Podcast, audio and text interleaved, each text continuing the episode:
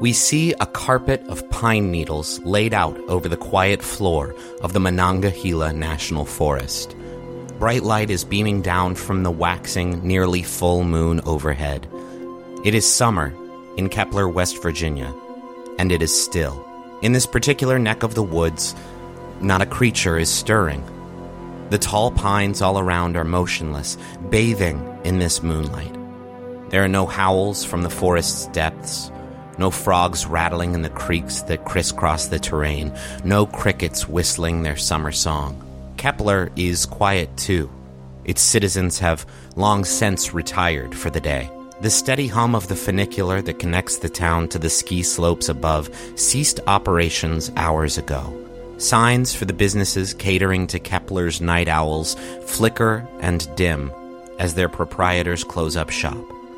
Soft lights in the town's windows extinguish one by one, save for the office window of the Amnesty Lodge on the outskirts of Kepler's topside, where the manager sips her evening tea, peering expectantly out this window and into the forest beyond. And back in those woods, a stone archway stands in the center of a small clearing. The waxing moon reaches its zenith in the starlit sky above. The carpet of pine needles begins to vibrate in soft pulses away from the center of this clearing. And in an instant, the span of the arch is filled with the moonlight above, and the carpet of needles is stripped away as sharp winds blow outward and away from the clearing in every direction.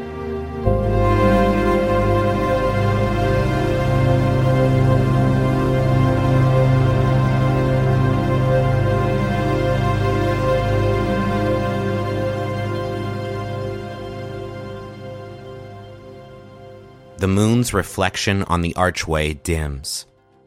The owner of the Amnesty Lodge finishes her evening tea and extinguishes the last light of Kepler, West Virginia.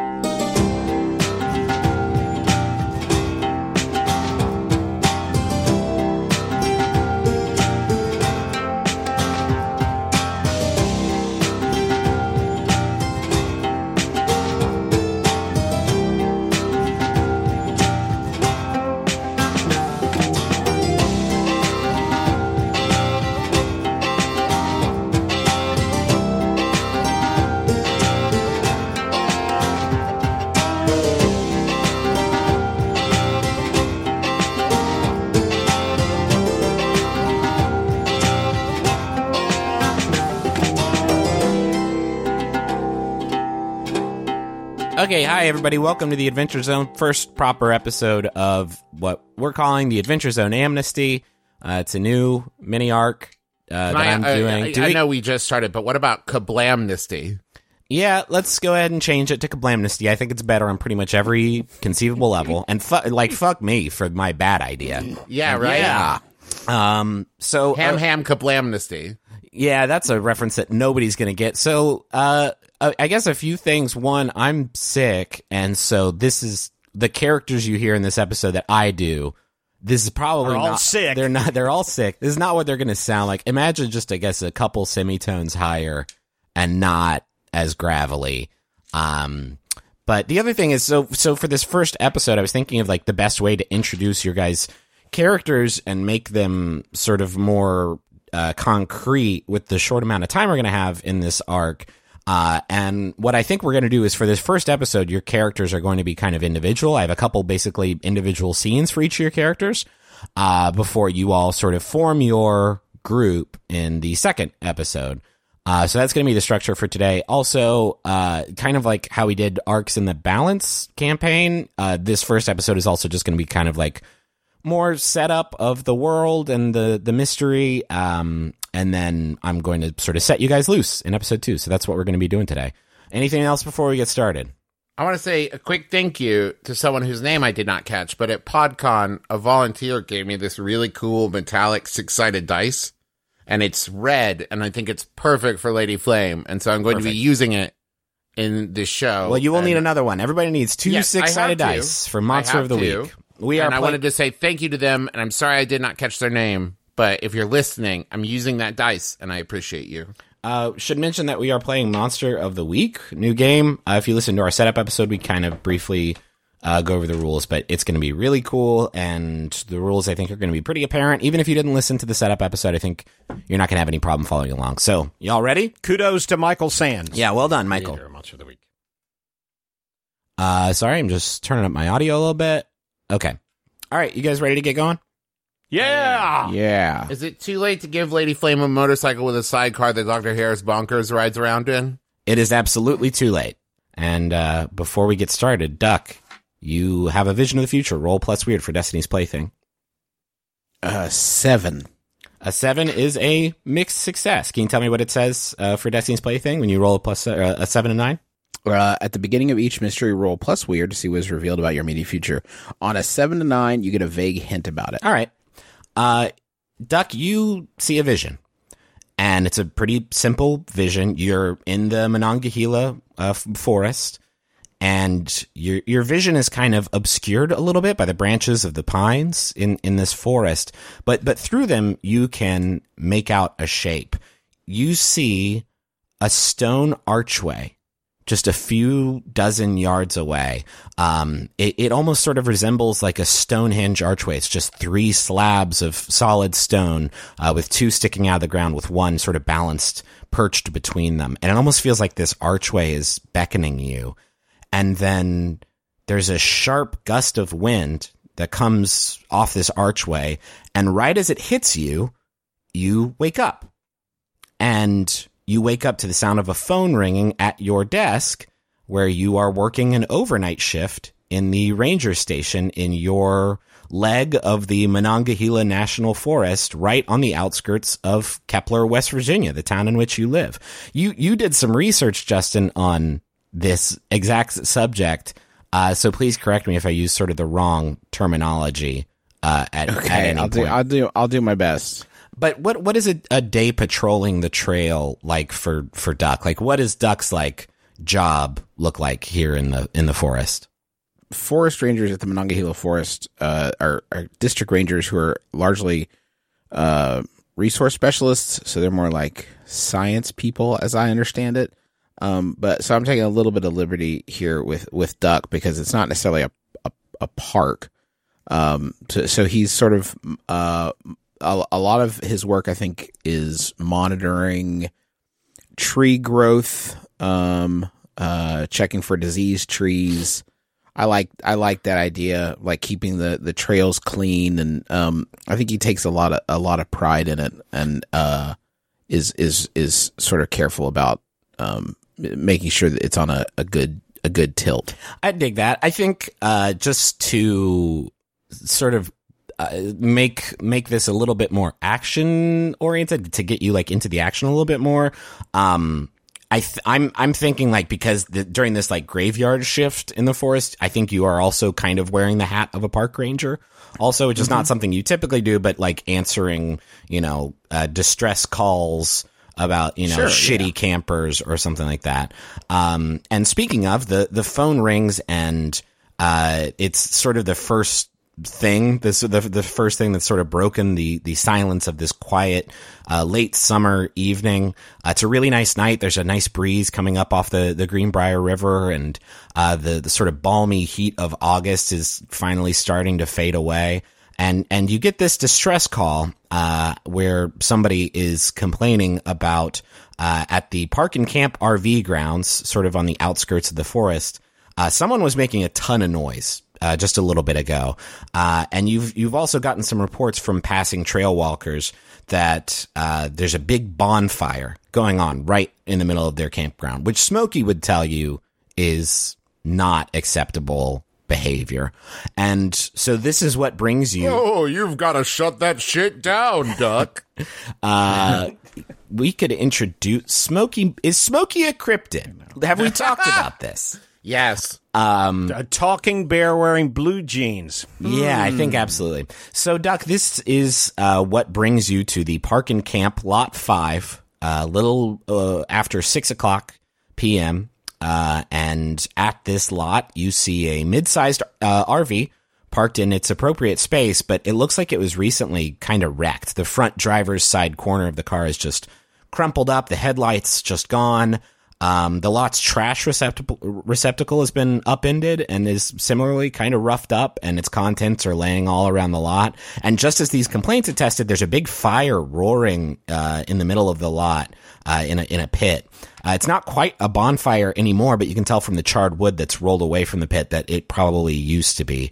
Uh, and the lights inside of this RV are turned off. What do you do? Uh, can I read a bad situation?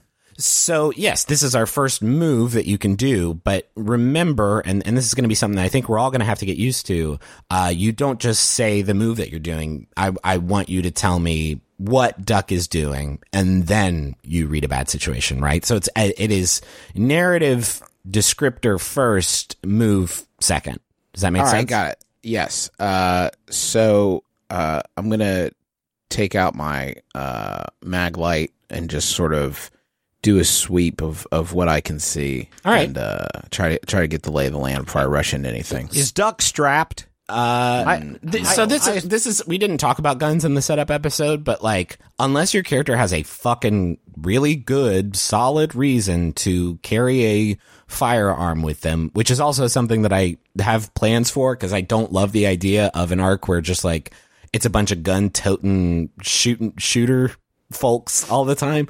Um, so unless you have a really good reason to have a, a gun, I would say definitely not. Yeah, I, I don't. I don't Okay. Well, you don't so see I- thinking of I should- animals and I should probably change mine then, because in my gear I had picked a gun. But I could go with heirloom sword. That feels magician-y.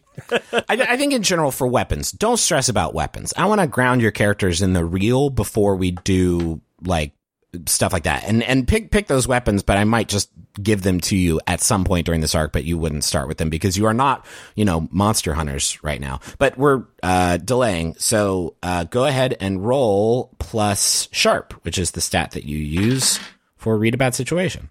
ten. All right, that's our first a great success. no. Uh, I hold three on uh, a ten. Yeah, so uh, when you uh, uh, read a bad situation, you roll plus sharp, and on a 10, you get a three hold. And hold, you spend immediately to answer the following, uh, to, to ask me the following questions, which I will answer based on what you said you were going to do. So you said you were like flashing your light around this scene, looking around.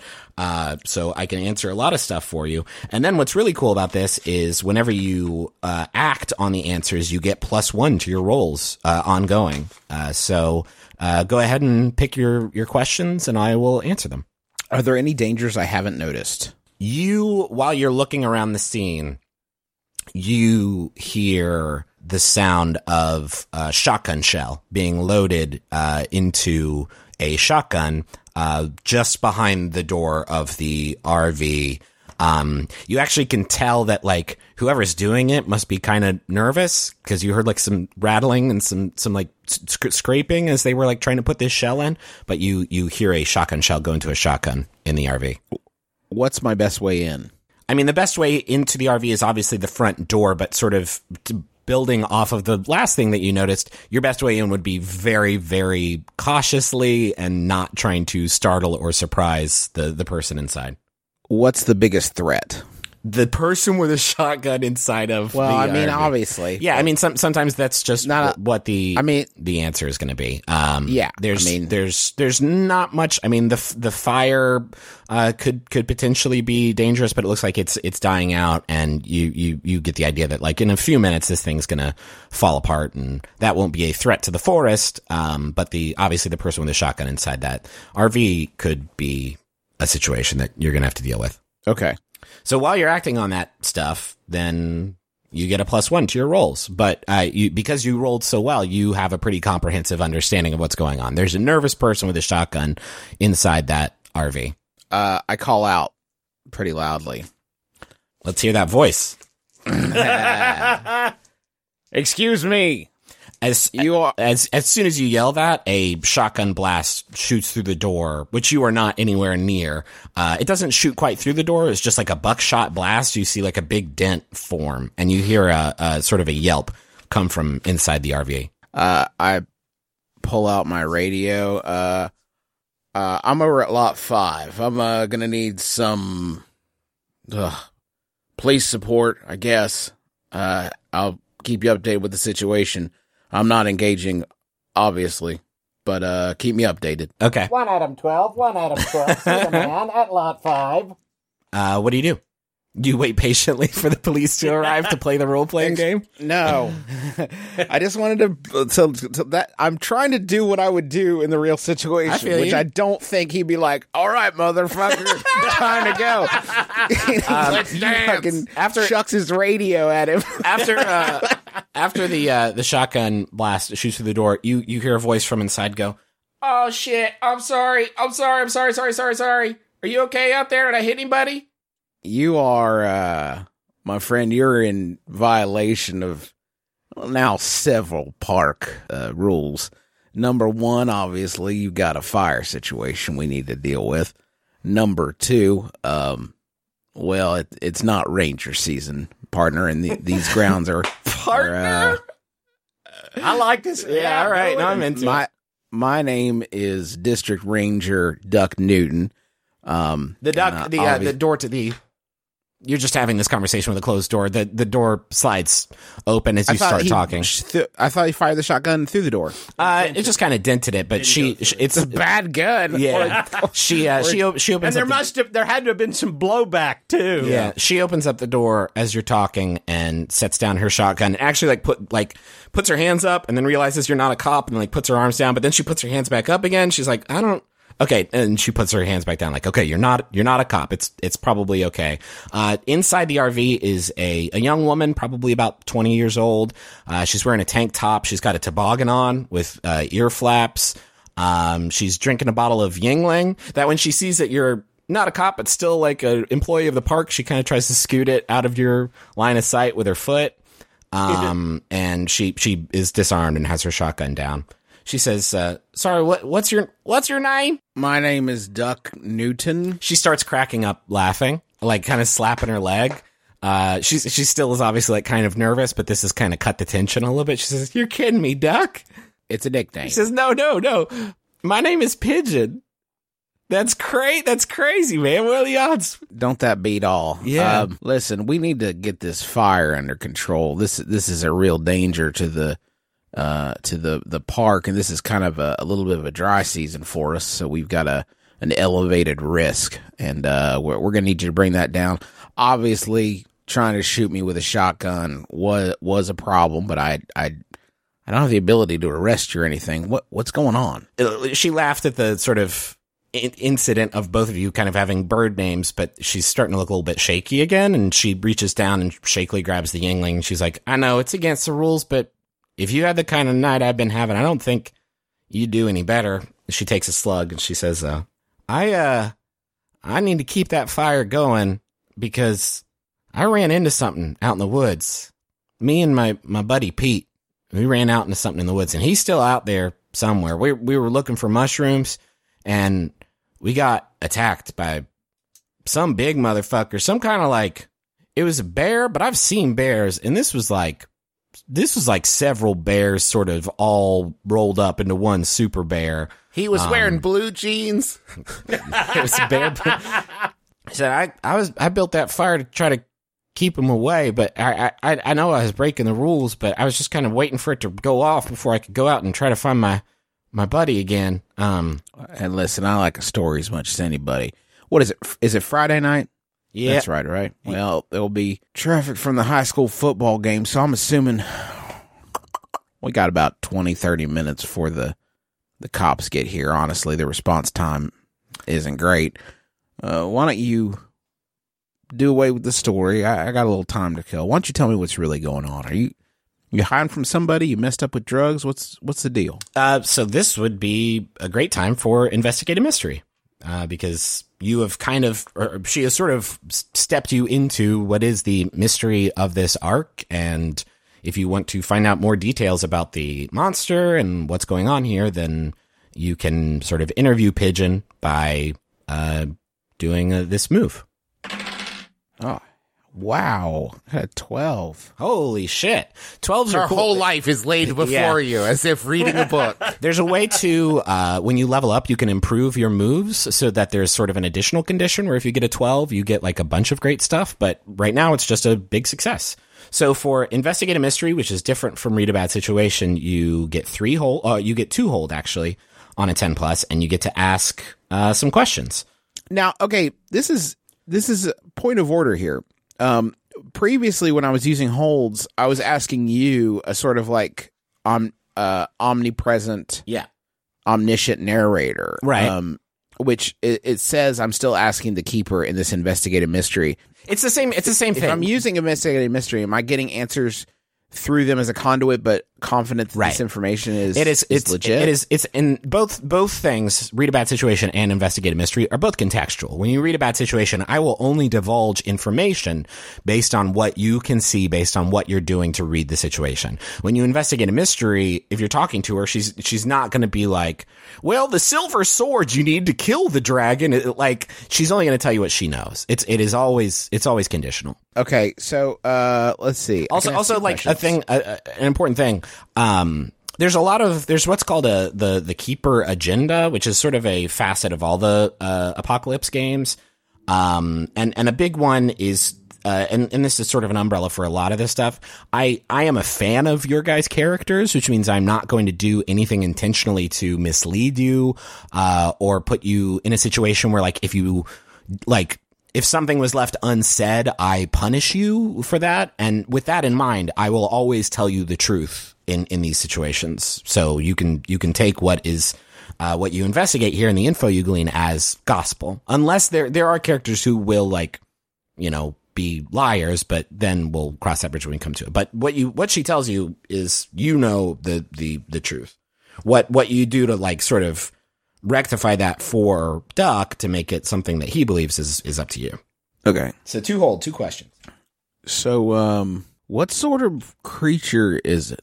Uh, she says, uh, I, I I told you it was some kind of bear. It, it it's it was so dark and um I dropped my flashlight somewhere back there, but it it, it has like kind of kind of patchy fur. Like I don't know how to describe it. Like patchwork fur. Like it almost looked like it. It almost looked like it had a horn coming out of its body, not out of its head, like a bear unicorn or something, but like out of its shoulder. And um, that's about all I saw. It was big, man. It was about eight eight feet tall or so. Uh, it's a big, nasty bastard. A big? Did you say a big nasty badger? Bat bas- uh, bastard. It might have been a big right. badger. I don't know. It was dark. Yeah, I was gonna say. I mean, it's not impossible. Um, did you see which way it went? Is this your second question?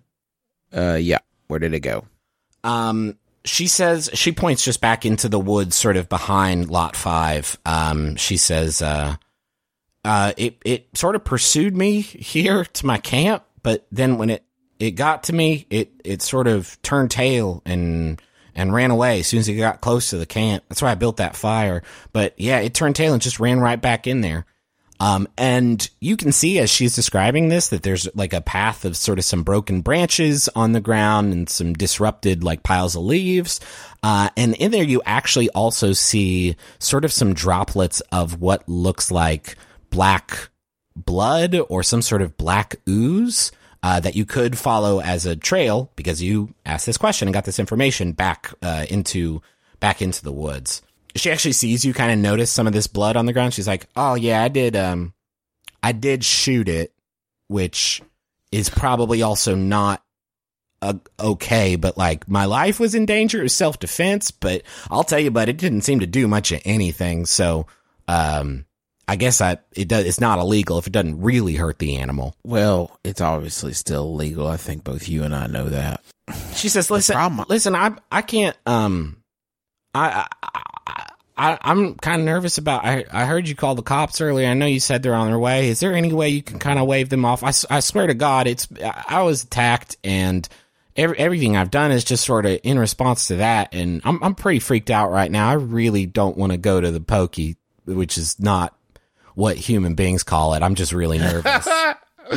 Pigeon. What's your last name, Pigeon? I don't. I didn't give Pigeon a last name.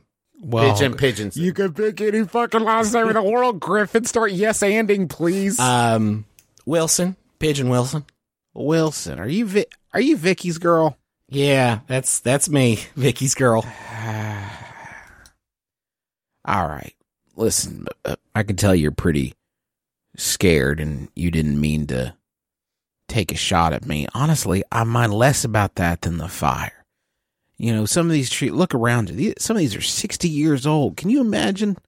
Loose match, a cigarette, 60 years old, just gone.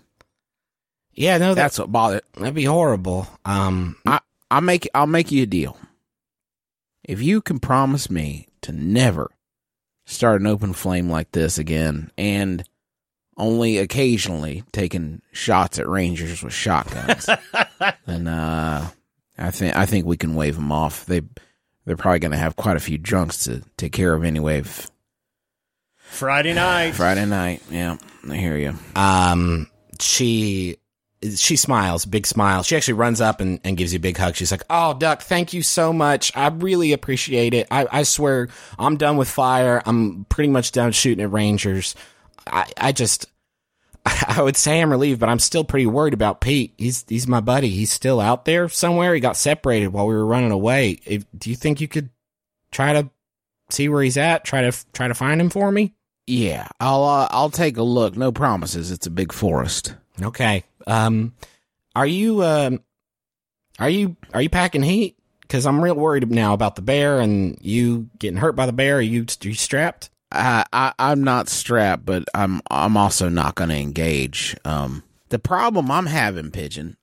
Hold on, real. Let me let me. Come on back. Uh, th- that was a, a a false alarm there. I uh uh It was a false gunshot. What? The false gunshot? What? How does that? you work? know. Nah, it was it was a couple kids playing with cherry bombs. I just uh little little, little act overactive imagination. It's fucking Duck's parts. millennials, man. I'm telling you. I know. I hear that. I hear that. All right, so you you can wave the boys off. Thank you. Um, she she leans into the RV and she pulls out a hunting rifle that she kind of hands to you, and she's like, "I know you don't want to engage, but it might want to engage with you. Are you sure you don't want to?" Pigeon, you brought a you brought a lot of, you brought a lot of guns out here, eh? She says, "No, gun, she says this is this one's Pete's. This is is his. I we each brought one gun." Pete's gun. All right. Well, I'll hold on to it in case I run into Pete, so we can get that back to him. I'm, so I'm you gonna can kill Pete? I'm gonna make a call, to make sure that uh, Pete's got all the proper paperwork for this. But uh, yeah, I'll, I'll I'll hold on to it for now if that would make you feel better. The the problem I'm having, pigeon, is uh about the biggest animal we get in these parts is the good old Ursus americanus, the the black bear. It's our state bear. Did you know that? She said, "Yeah, everybody knows that. It'd take West Virginia history, but Quick, state flower, go. the rhododendron. But I'll tell you, Duck. All right, all right. She says, "I'll tell you, Duck. Though you're wrong about that, bud. You got something way bigger in these woods."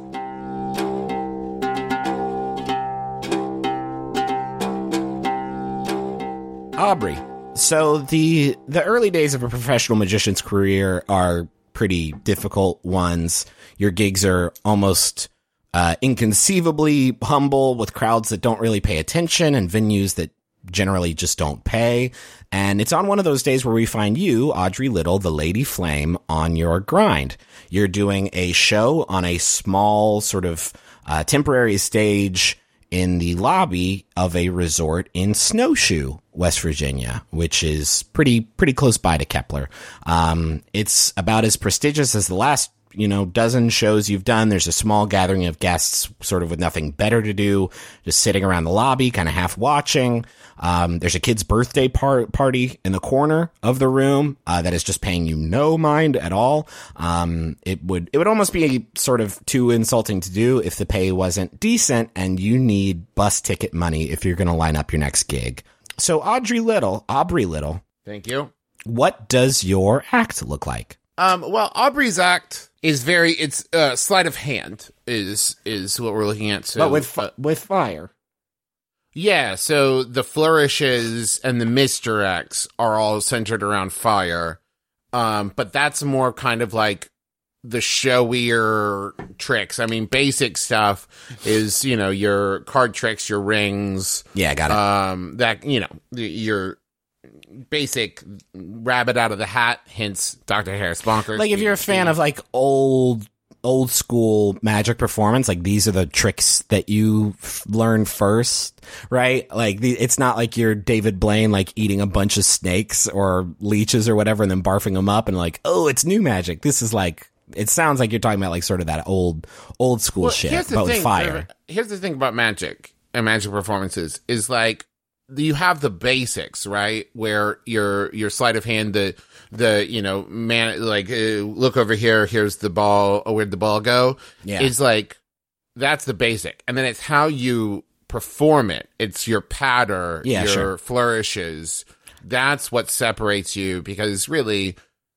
A lot of the the building blocks are the same of every trick. I got you. It's right. what you add onto it. So Aubrey's thing is very, um, you know, uh, the the flash, the literal flash of the the fire, the sparks, um, Cool.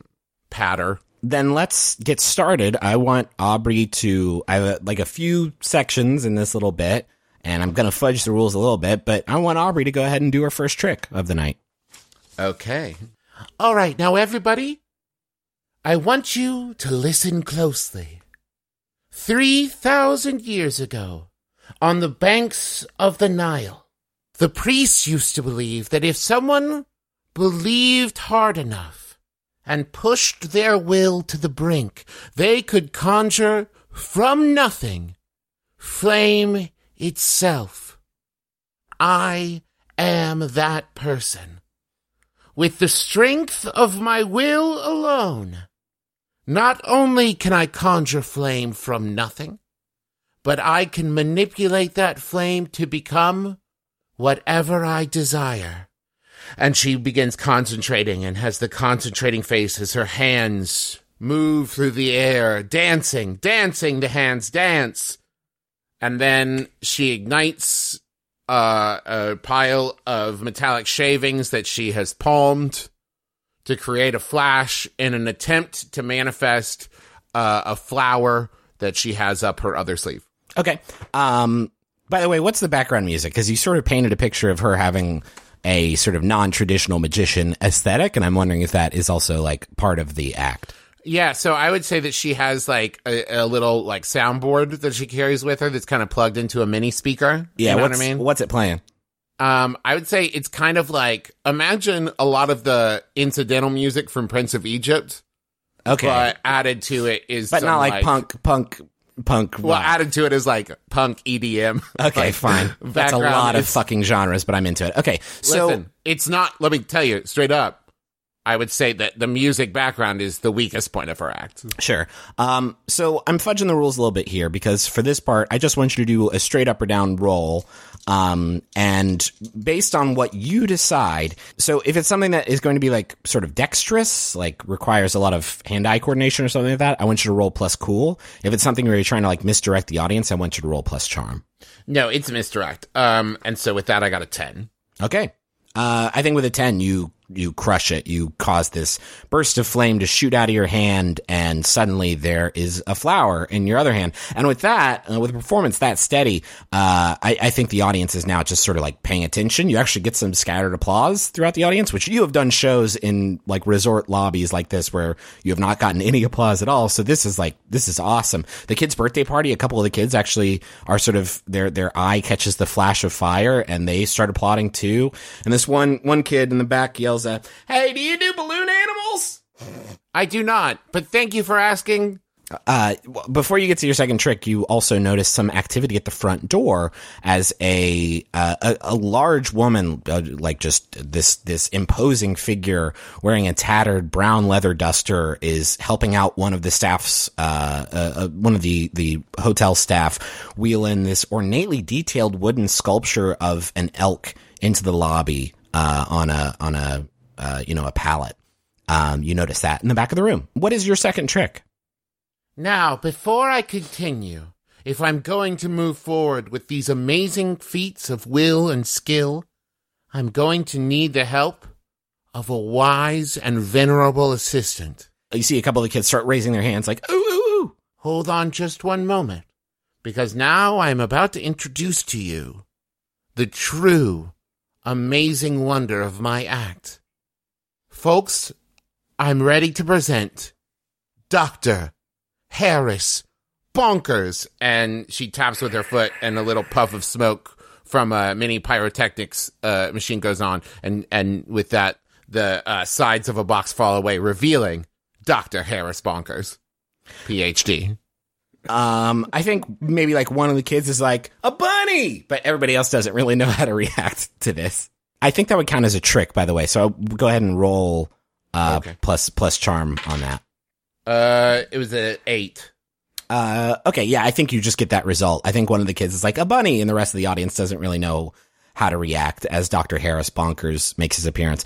And as this like cloud of smoke rolls rolls up and dissipates, you see through it. Uh, the resort's manager has made uh, his way from behind the front desk, and he's uh, conversing with this uh, this large, imposing woman. Uh, sort of taken this statue off her hands and handed her an envelope, which she tucks into the pocket of her coat. And now she's just hanging out at the back of the room and, and sort of watching your act.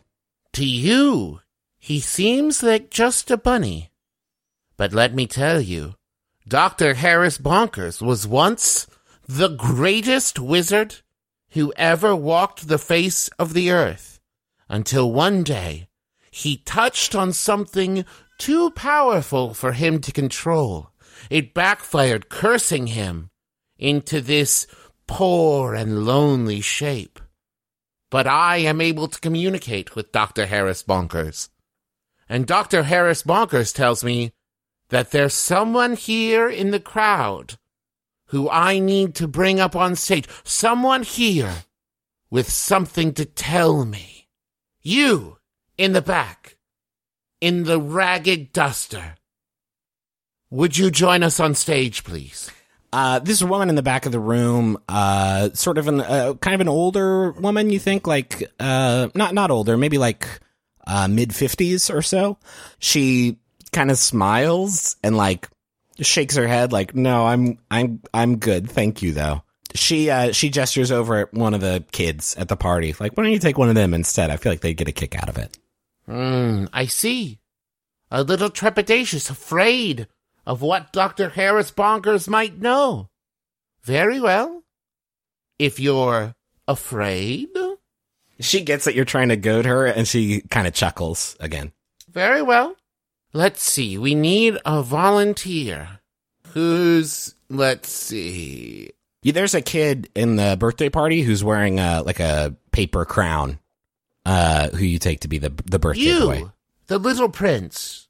Why don't you join us here on stage? Uh, the kids are kind of like clapping, almost like they're making fun of this little boy who kind of like nervously, kind of almost sullenly walks up to the stage and and hops up uh, next to you and Dr. Harris Bonkers.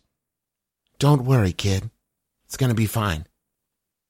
Now, what we are going to do here, he is going to. What's your name, son? Randy, All right, Randy is going to communicate to Dr. Bonkers, and then Dr. Bonkers is going to communicate to me. Are you ready, Randy? yeah, I guess so. Okay.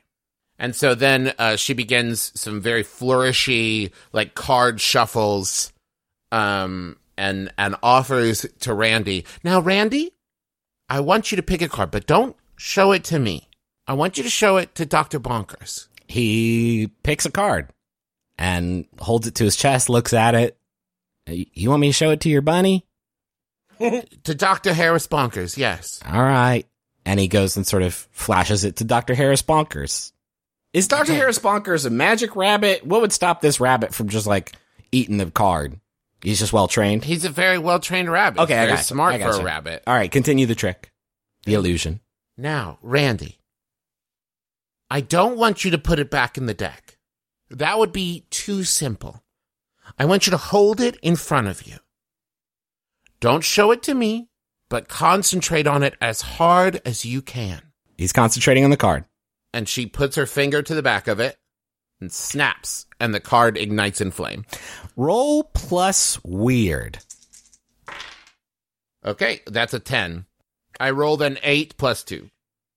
Okay, I'm trying to decide if that's very good or very bad. I think following the rules of the game, I think it's good, but it's also powerful. You pu- touch your finger to the back of the card, and what did you intend for it to happen?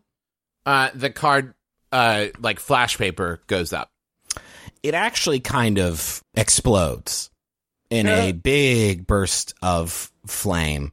Okay, with that in mind, I think uh, Randy sees that this fire is like actually pretty big and scary, so he kind of drops the card and jumps off the stage.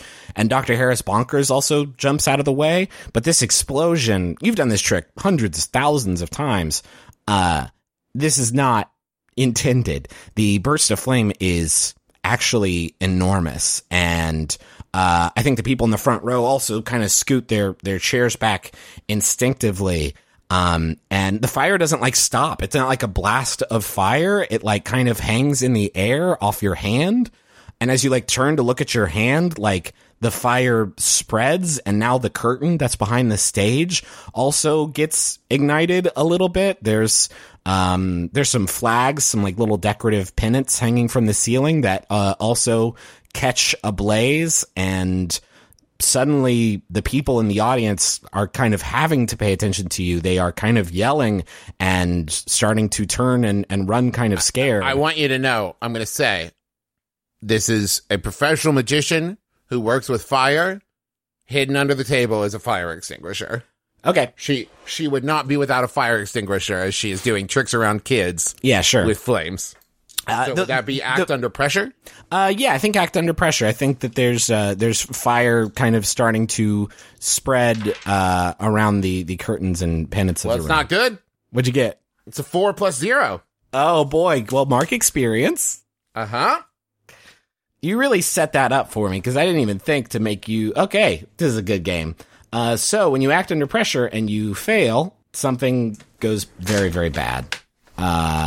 I get to make basically a hard move, and the hard move is that the fire just spreads pretty quickly. Um, you get the feeling that it's not spreading naturally; it's almost spreading in response to you and the things that you're doing. And now the whole back wall of the uh of of this lobby is kind of ablaze. It was sort of this one long curtain and it is all on fire and you try to put it out with your fire extinguisher uh but it's it's just not effective enough. And I think the kid's birthday party in the back of the room is now just like clapping up and down cheering. This is the best fucking thing they've ever seen. uh, but some adults come and and grab them and start to usher them out of the room. And you see that big uh that that, that imposing woman in the back of the room uh, kind of look curiously at you and then walk backwards out the lobby as the fire alarms start start blaring. The lobby's on fire. What do you do? Okay, she closes her eyes and takes a deep breath, and then another, and then another. She's burned to death. No, no, okay. she's not. She's breathing quietly, calming down, and then she acts. All right. What are you doing? First, I'm going to scoop up Dr. Harris Bonkers, Yep. and then I'm going to, uh, you know, get the fuck off the stage. Uh, yeah, I think the fire's mostly behind you at this point, so you have a pretty clear line to the uh, to the exit. Well, Um, I guess I here's my question: Is this the first time anything like this has ever happened to Aubrey? You tell me, dog. I'm going to say no. I'm going. To I, I will definitely say I will nev- definitely say it has never happened this powerfully before. If it has happened, Yeah, I'm gonna say little things like this happened a lot more like when she was a kid. Um, she has probably had weird kind of manifestations like this. And so if the fire is somehow springing from her and reacting to her, I'm gonna see if she can maybe without really knowing what she's doing in calming down, see if she can get the fire to calm down. I want to challenge that and say, is that something Travis wants to do, or is that something that this actual person would do if they were in the middle of a burning building? Well, that's such a good question because it really depends on what the history of this with her is. You know, Yeah. if she has had to deal with little things like this happening before, but never on this scale. I think that if the fire is behind her, I'm going to try it once because maybe she used to play more like a kid lighting matches Okay. with this power when she was a kid, but it hasn't manifested since then. I'm going to say she's been able to turn on and off this fire before. All right. So So, she's going to make one attempt at it. So then you're going to use magic, which is a, a weird roll. Yeah. Um, What's weird about it? uh, I guess this would be do one thing that is beyond human limitations. Is one of the things that you can do with magic. Yeah, well, I also have moves You have like your fire attack or whatever, but I don't think. Well, no, no, no. I have moves. So one is called Not My Fault, which is plus one to act under pressure when you are dealing with the consequences of your own spell casting. that's definitely this. Um, yeah. So, but if it's weird, I rolled an eight plus two, so that's a ten. Okay. Um, I think with a plus 10, uh, you contain the fire. You see it start to retreat off the edges of the curtain that sort of lines the back of this room, uh, and sort of retreat, uh, uh, off the ceiling a little bit where it had started to spread. Um, it's still definitely burning somewhat, uh, but you get the sense that you have essentially like saved this building.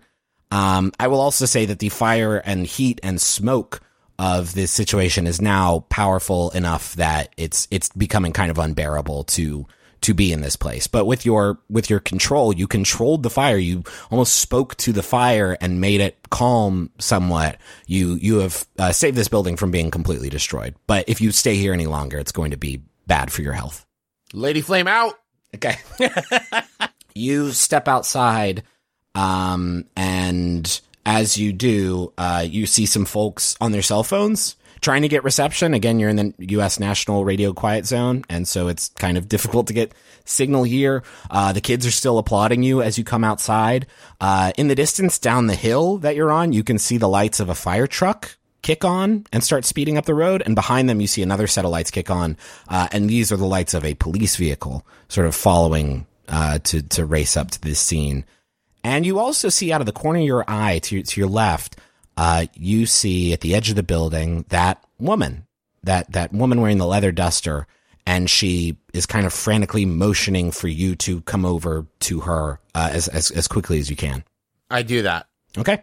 You move over to that woman and you turn the corner and you see her, uh, her big four wheel truck that she's got parked around the corner of the building.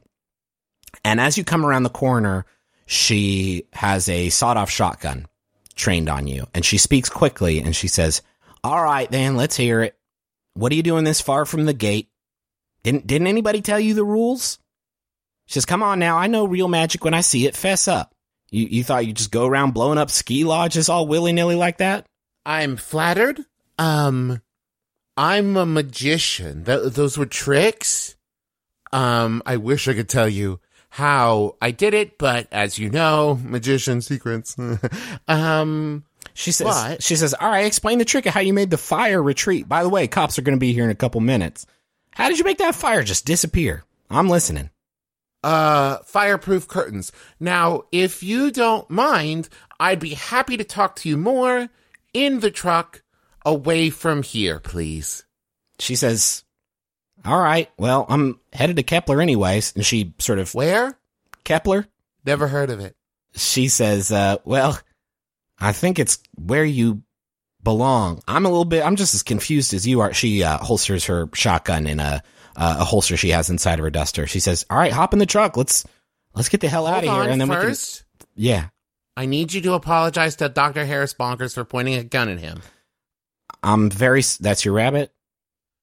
His name is Dr. Dr. Harris Bonkers, I'm Thank very you. sorry for pointing a gun at you. Cops are going to be here in about 30 seconds. Let's, let's get the hell out of here. Hold on. Dr. Harris Bonkers, do you forgive her? Okay, he forgives you. Let's go. He says, I know Dr. Harris's name. What's yours again? It's Aubrey, but you can call me the Lady Flame. Now, if you don't mind, start the fucking car. She hops in the driver's seat as you hop in the passenger seat and turns the ignition. She says, All right, Aubrey, it's nice to meet you. And she extends her, her, her big hand and she says, I'm Mama.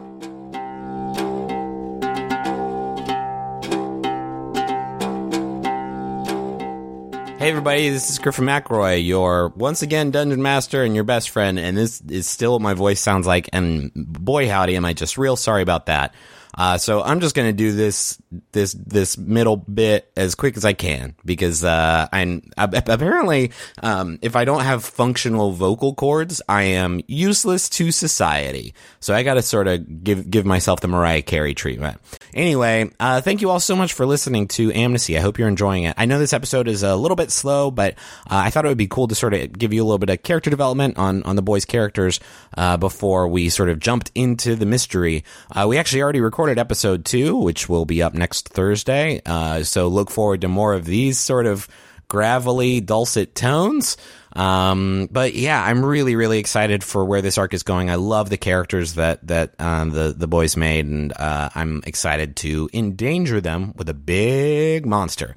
Uh, if you tweet about the show using the the Zonecast hashtag, you might end up as a character of the show. I have a couple already picked out uh, for the arc, including Janice, who is uh, you're about to meet here in a little bit, the mail carrier for Kepler, West Virginia, named for uh, at Starfolly on Twitter. Thank you so much. Uh, yeah, there obviously won't be a ton of opportunities just because it's a mini arc. It's just going to be like four episodes or so. Um, but yeah, I wanted to try to get that get that going again, like we did it in the in the balance arc. Um, I I would appreciate it if you would share this with somebody who's never listened to the show before, who you think might be interested in this kind of uh, genre that we are going for. We have an aura frame here at our house, and we primarily use it to show pictures of our kids and the fun stuff that we do. And my favorite thing about it is that it's so easy to upload pictures on that as soon as we get home from doing something fun, we just immediately put the pictures up there so we don't forget to do it. You know, because I, I've tried, we tried to do picture frames and stuff in the past, and then we never remember to put them on. But with Aura, it's so easy to load it up that it has become kind of a, a, digital scrapbook more than anything else. So if you have been looking to get the pictures that are trapped in your phone and set them free in a way that other people can see them, might I recommend Aura Frames. They're stylish, they're easy to use, you're going to love it. And it was named the number one digital picture frame by Wirecutter, and for a good reason. It's so easy to set up, and they have different frame options, all kinds. And the best part is it comes with unlimited storage. So, right now you can save on the perfect gift that keeps on giving by visiting auraframes.com. For a limited time, listeners can get $20 off their best-selling frames with code ADVENTURE. That's A U R A frames.com promo code ADVENTURE. Terms and conditions apply. Hello, it's me, the internet's Travis McElroy. Yes, that's right. Powerful influencer Travis McElroy. You know, people are always asking me, Travis, how did you become such a powerful influencer in the world? Well, I'll let you in on my secret. It's Squarespace.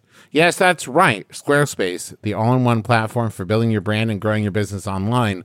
You can stand out with a beautiful website, engage with your audience, and sell anything your products, content you create, or even your time. What? What influencer doesn't do that? I ask you. I'll wait. That's right. None of them. They all do that, and you can do it with Squarespace. Okay, here's uh, just as an aside. You can also use Squarespace even if you're uh, not an influencer, um, and even if the idea of being an influencer uh, makes you throw up a little bit in your mouth. Don't worry, Squarespace is still useful. With Fluid Engine, a next generation website design system from Squarespace, it's never been easier for anyone to unlock unbreakable creativity. With Fluid Engine, a next generation website design system from Squarespace, it's never been easier for anyone to unlock unbreakable creativity. Start with the best in class website template and customize every design detail with reimagined drag and drop technology for desktop or mobile. With Squarespace scheduling, clients can quickly view your availability and book their own reservations, appointments, or classes, and you can sell products on an online store. Whether you sell physical or digital products, Squarespace has the tools for you. So go to squarespace.com slash adventure for a free trial. And when you're ready to launch, use offer code ADVENTURE to save 10% off your first purchase of a website or domain. Chicago we're coming to you. We're coming for you. We're coming at you. And we're also coming to C2E2. And we're doing live shows, all a bunch of stuff in April. April 24th, we're going to be doing My Brother, My Brother and Me, which is nearly sold out, and Taz, which is selling out fast. So do not wait. April 25th is Taz. April 24th is My Brother, My Brother and Me. April 26th through the 28th, we're doing C2E2 schedule to be announced. You can get your C2E2 badges now, but you do not need a badge to attend the live shows. Tickets for those shows are on sale at bit.ly slash McElroy Tours. All the information is there. Go check it out. Also, we've got a newsletter in case you've been wondering what's the best way to keep up with our new tour dates and announcements and stuff like that, go to bit.ly slash McElroy newsletter. And of course, check out all the merch over at McElroymerch.com. A lot of great stuff. Fungalore sticker pack, um, naming of the year poster. Uh, we've got the little Sailor Man pin, and 10% of all proceeds this month go to the Foundation for Black Women's Wellness. So go check it out, McElroymerch.com. And now back to the show. Got a couple Jumbotron spots here. The first one is for Paul, and it's from Amaria, uh, Agnes, Mint Nation, and Pez, who say, Happy birthday for October 2016. Yikes! This is maybe the latest one we've ever, ever had. Uh, for letting a sullen wizard, deadly ranger, drunken cleric, and uh, idiot monk realize their dreams, for making us laugh and giving us puzzles we sometimes ignore, for teaching us that defending the innocent and sacrificing them to giant spiders is equally effective.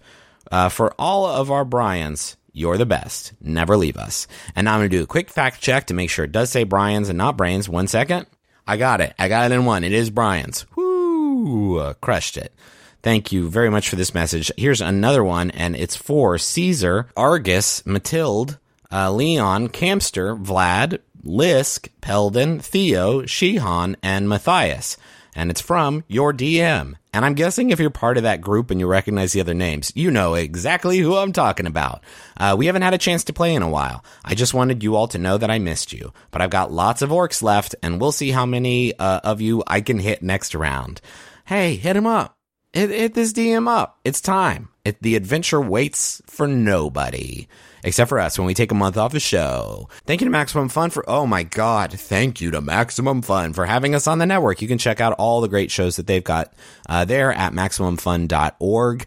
Uh, and if you want to see more stuff that we do, you can go to McElroyShows.com. It's where all our podcast and video stuff is. So uh, you can find all that there. And I, I'm done. I can't anymore. And we'll be back uh, next Thursday, which is going to be uh, January 18th with the next episode of Amnesty. So I'll talk to you then. Bye.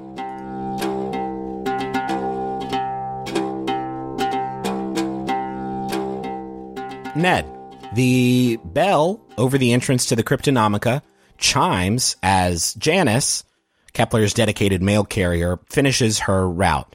Uh, the Cryptonomica sits at the very entrance to Kepler, uh, just alongside the Greenbrier River, which is glistening in the mid morning sun. Uh, and uh, Janice strides towards you, Ned, and begins rum- rummaging around in her bag. But instead, she first delivers a couple of pieces of mail to this room's other inhabitant, who is Kirby. Uh, he's here often enough that she knows just to bring his mail directly to here at his request. Uh, Kirby's in his late 20s, kind of sloppily dressed. He's drinking an RC Cola and uh, he's typing feverishly into an old MacBook that he has at a, a sort of makeshift desk uh, uh, in like a corner of the the Cryptonomica. Uh, and he has it positioned his desk by by your modem, which he comes by to sort of plug into, which is kind of the nature of an arrangement that we're we'll get into later. Uh, and and Janice uh, finishes delivering the the package the, the, the mail to Kirby, and then walks over to you, Ned, uh, and pulls out the last few pieces of mail from her bag. It's mostly just junk mail, but then she pulls out uh, another piece of mail in a large envelope, and she kind of reacts with surprise, and she says, "Oh, this one's certified, Ned. It looks important. Gonna need you to sign for this one." Of course, uh, Janice, certified. Is, is it sent to me? I mean, in my name? Yeah, dude. Why do you think I'd deliver it to you otherwise? Well, no, I mean, if it was sent to the business, you know, uh, sure, yeah, here, let me, uh, let me sign. okay, you sign for it. Edmund Chicane. She's already There like you go. she uh, tears off like the the stub off the end of the the certified sort of part of the letter and hands you the rest of it and she pops on her headphones and heads out the door just with a wave um and you have this piece of certified mail And it's haunted. it's haunted. A big ghost jumps out of it. No you tear it open and uh, it's an eviction notice. You have it tells you that uh, you are two months late on your rent for the cryptonomica and you have seven days to pay the last two months rent. And you feel this this pang of sort of like anger because this was definitely issued by somebody at city hall who is like gleefully uh, pursuing the opportunity to get rid of your establishment. Like we talked about in the setup episode, there's this friction between like the cryptid uh, industry side of town and the like quaint uh, tourism industry side of town. Uh, you also kind of saw this letter coming because visitors at the Cryptonomica have been kind of few and far between, and revenue has dwindled. And before we go any further, I want to hear from you about what the Cryptonomica looks like. What's what do you what do you got in there? Um, Cryptonomica uh, is is really kind of divided up into two areas. There's one main area uh, that is open to the to the public um, with a lot of glass cases um, and a lot of uh, shelves. Uh, tables, mostly cases. I say it's dominated by the glass cases, and there's there's another room, an, uh, a back room uh, that is similar to the front room, but uh, but maybe about a third of the size, and uh, it has things in it too, but that's not open to the general public. Can I ask you a Um, question, are- Dad? Is it like Yeah. a is it like a museum or like a shop? I think it. Uh, I think it's like I mean, every A muse- every museum has a shop in it. Yeah, this but I is mean, like is, a- is it like a you know gift shop touristy thing, or is it like look on these wonders? I think I think Ned portrays it that way, but it's you know every every one of these wonders can be bought. Ah, gotcha, gotcha. these gotcha. these these once of one of a kind amazing artifacts and th- mystic tomes, whatever, can all be purchased for a ridiculous right price. fee. Yeah, Um, uh, and there are like uh, spinners with uh, with pamphlets in it. I thought you were going to say fidget spinners. yeah, I thought and so too. No, we no, that's With like Bigfoot's face on him. uh, and then and he's got a lot of uh, a lot of books, uh, uh, you know, about every cryptid you can imagine, Mothman and uh, the Jersey Devil and Nessie, and some that are kind of dedicated to uh, to some of the local uh, cryptids that are rumored to be rumbling about. But Ned is going to portray them to to the uh, to the public as amazing wonders, one of a lifetime items that can pierce through the veil of ignorance and enlighten everyone. But Ned doesn't necessarily believe any of that. oh God, hell no. Okay. Um, no, he, he doesn't believe in any of it. also in this room, as I talked about earlier, is a, a corner where Kirby is is working at a desk. Um, and he sees you open this letter. He stands up from the desk, walks over to a vending machine in the corner, and pops out. Uh, pops in a couple quarters and he grabs a fresh RC cola and he motions to you, Ned, like, you want one? Uh, no, thank you, friend Kirby. I'd much rather you get get back to finishing whatever you're doing so you can get the hell out of my shop. He kind of chuckles. Museum, my museum. he kind of chuckles uh, and he goes and he sets the can of soda down uh, on his desk and he says, um, "Well, what'd you get, Ned?" I uh, received a communique from the local bureaucracy, Kirby, and apparently they uh, would like me to vacate the premises or pay them the exorbitant fees that they demand. He kind of like puts his head in his hands and like rubs his temples for a second. He's like, "You got an eviction notice, Ned? You got to fix this. I like working here with you. It's a good arrangement. What? Anything you can do to yes, drum up?" let's let's talk about that arrangement, Kirby. What exactly do you do around here? Uh, he. Uh, what what do you contribute to my well being? Well, you know, I'm a, I'm an income generator, Ned. You you know how this works. Um, you, I, I'll explain because this is a, like a thing you would know. This is not like I, I'm introducing this to the game, but this is something Ned would know. Uh, Kirby runs a local cryptid zine called the Lamplighter.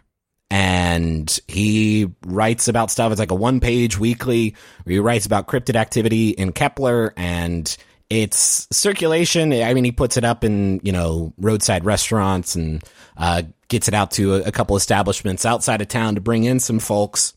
But your arrangement is as such that he writes about cryptids and then people, if they get interested in it, they come here to the, to the Cryptonomica.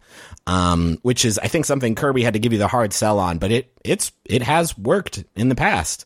Um, Apparently, not well enough. yeah, things are definitely slow. He says, uh, "You're gonna have to drum up some cash, Ned. Can can you just?" He starts looking around the Cryptonomica. He's like, "Can you just hawk some of this old stuff? I'm betting some weirdos out there would pay a pretty penny for it." And while he's saying that, he's eyeballing one exhibit you've got in particular. It's like a strange looking weapon mounted in a display case on the wall. You know, I bought almost all this stuff on eBay, so I'm not sure there's a lot of resale. Perhaps back in my private stock, Yes, I, I, I think perhaps I may have to part with some of my extremely precious items in the back room.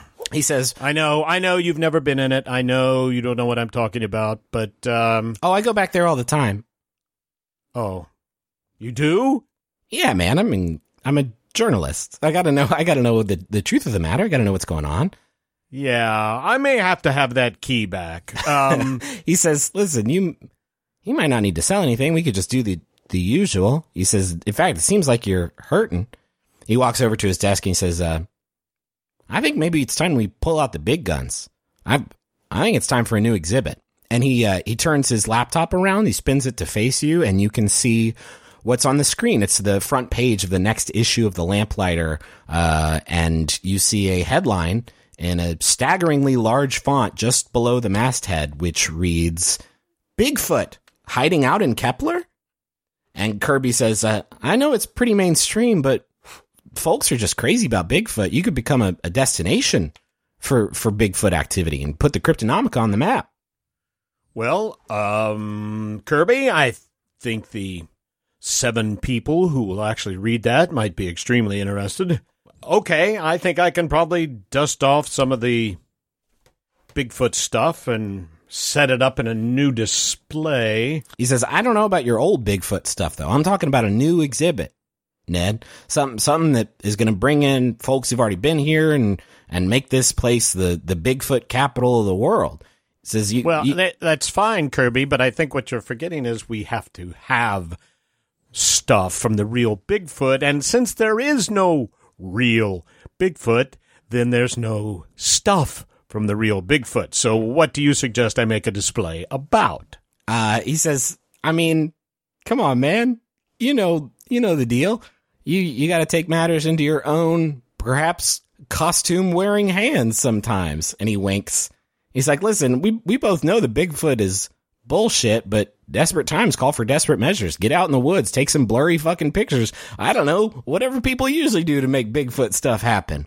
But you, you do that and this place is going to pop off. I'm telling you. You know, I do have that Wookiee costume from last Halloween. It's obviously a slight whelp of a child like you, but you you can take shitty pictures, can't you? He was like, I'm on a tight deadline for the next issue, but um, you, I think that Wookiee costume would look great on you. You go out there, time lapse, do a, a set a timer on your phone. I could show you how to do it. I know you have trouble with some of your phone's more advanced functions. Um, but uh, I think that's going to be great. And let me tell you, Ned, personally speaking, I cannot wait to see these photos. These are going to be some choice images, my man. All right, I'll do it. Will you keep an eye on the shop? Uh, he says, The museum. The museum. he says, uh, "Yeah, I'll do it. I don't know how late you're planning on being, but I can close up if if need be. Let me tell you, I don't know how I'm going to keep up with this this rush of customers, though. Oh my god! You got to remind me how everything works because it's going to get so frantic in here with all the customers." Kiss my ass, Kirby. and Kirby laughs and he cracks open his that that RC cola and he sits back back down at his desk and starts working on the next lamplighter. As Ned, you start planning your next grift. You are going to bring Bigfoot to Kepler.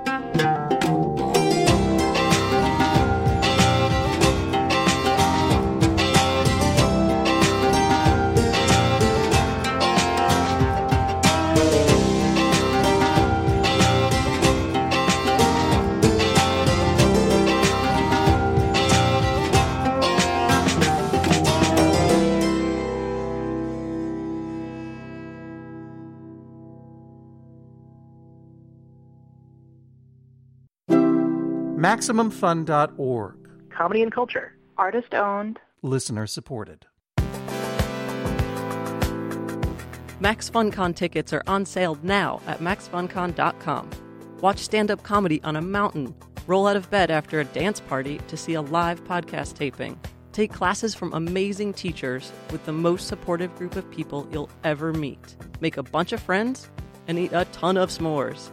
Come to Max FunCon at Lake Arrowhead, California, the second weekend of June for friendship, comedy, and creativity. Get your ticket now at maxfuncon.com. Hi, everybody. I'm Justin McElroy. And I'm Dr. Sydnee McElroy. Every week, we release a medical history podcast called Sawbones. We go over the history of the dumbest, grossest, weirdest stuff humans have been doing to each other since the dawn of mankind. But it's a funny show. But it's also so disgusting and stomach turning, you won't believe it. But it's also like funny. It's funny. It is the wildest, grossest, nastiest stuff you can imagine. It's a real hoot. It's called Sawbones, and we release it every week on iTunes, wherever podcasts are sold, and right here on MaximumFun.org.